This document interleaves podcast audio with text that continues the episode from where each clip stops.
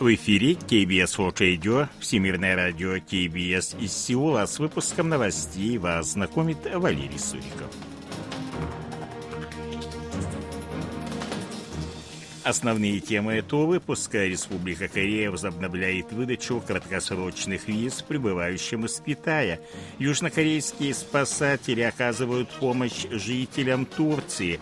Глава южнокорейского МИД примет участие в Мюнхенской конференции по безопасности.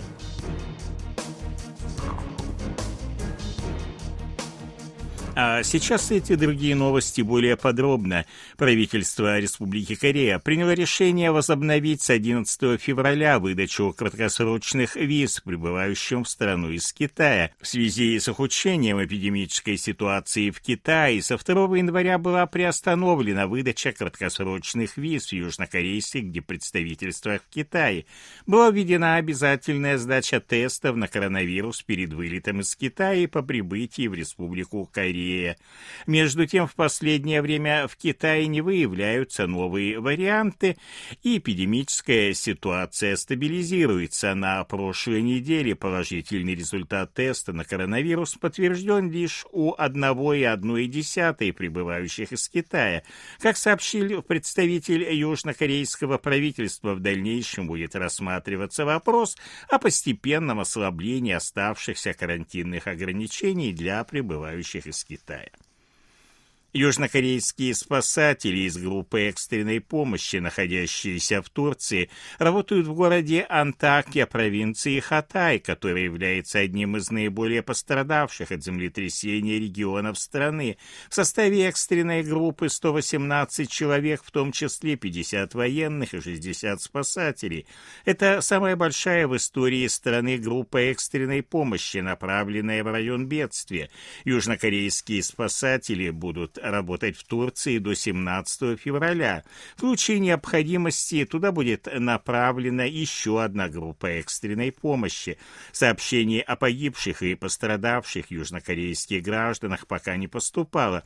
Между тем, общее количество погибших в результате землетрясения на юго-востоке Турции и в Сирии превысило 20 тысяч человек. Чтобы открыть подлинную эру регионов, центральное правительство передаст им часть полномочий, а также поможет найти и развивать двигатели роста, в которых они имеют преимущество. Об этом заявил президент Республики Корея Юн Сок Ёль, выступая на совещании по вопросам сотрудничества между центральным и местными органами власти. Оно прошло 10 февраля в городе Чонджу, провинции Чолапокто. Эра регионов – это ключевая административная задача правительства Юн Сок Ёля для обеспечения сбалансированного регионального роста. Когда дело доходит до вопросов общественного благосостояния между центральным и региональными органами власти, не должно быть разделения, отметил глава государства.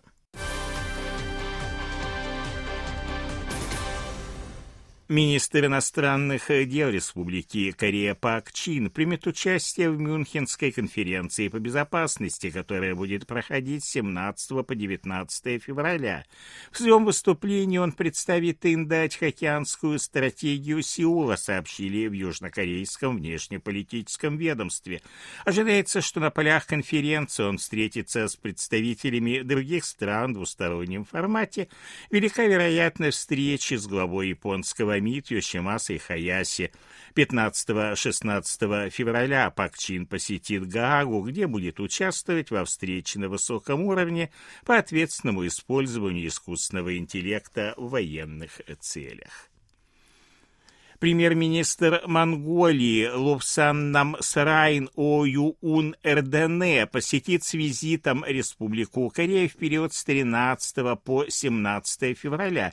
На 15 февраля запланированы переговоры с премьер-министром Хан Доксу. В программе визита участие главы монгольского правительства во встрече лидеров деловых кругов двух стран, а также посещение Пусана, который претендует на проведение всемирной выставки 2030 года. Визит главы монгольского правительства послужит возможностью для дальнейшего углубления стратегического партнерства между Сеулом и Улан-Батором, говорится в сообщении канцелярии главы южнокорейского правительства.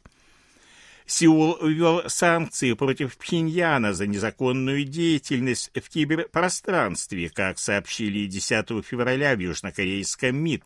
Санкции были введены в отношении 4 технических экспертов и 7 организаций, находящихся в подчинении Главного разведывательного управления Минобороны КНДР.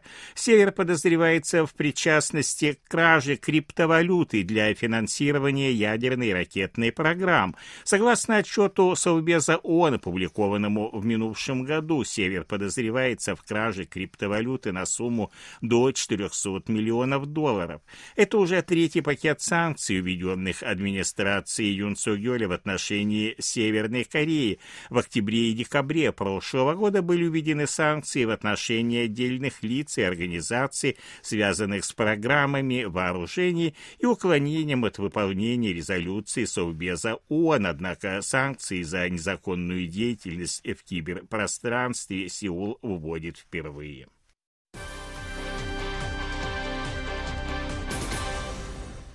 Hyundai Motor второй год подряд занимает первое место в рейтинге надежности автомобильных брендов, который составляет американское агентство J.D. Power. В рейтинге учтены 16 мировых автопроизводителей. Наименьшее количество баллов указывает на меньшее количество проблем и неполадок, возникающих при эксплуатации автомобиля. Показатель Hyundai Motor 160 баллов. Южнокорейский автоконцерн обошел такие бренды, как Toyota и General Motors. Рейтинг составлялся на основе опроса водителей, которые эксплуатировали автомобиль более 3 лет с момента покупки. В Республике Корея наблюдается ослабление темпов распространения гриппа. По данным Корейского управления по контролю и профилактике заболеваний в период с 29 января по 4 февраля уровень заболеваемости гриппом составил 17 больных на 1000 человек населения.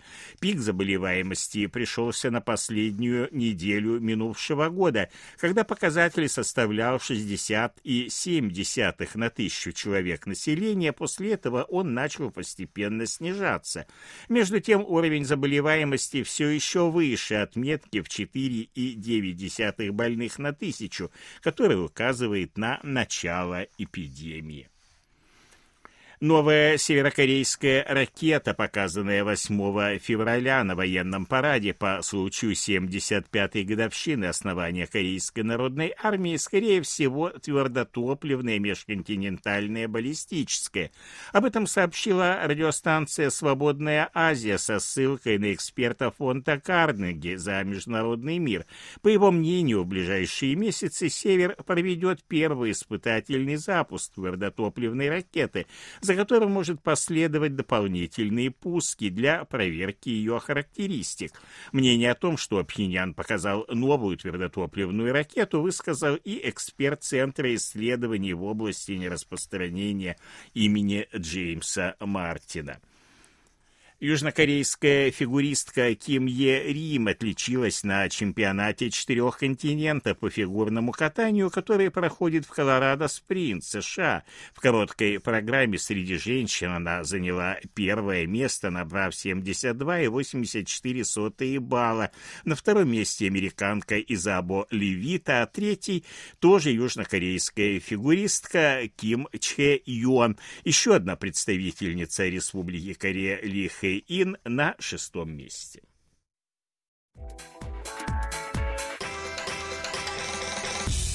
О ситуации на бирже, валютном курсе и погоде.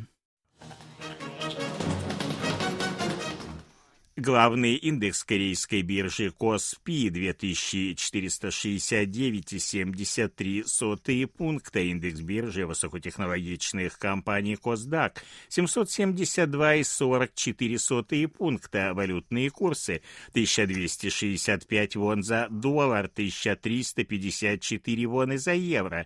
В Сеуле переменная облачность, ночью около нуля, а днем теплее до плюс 7 градусов.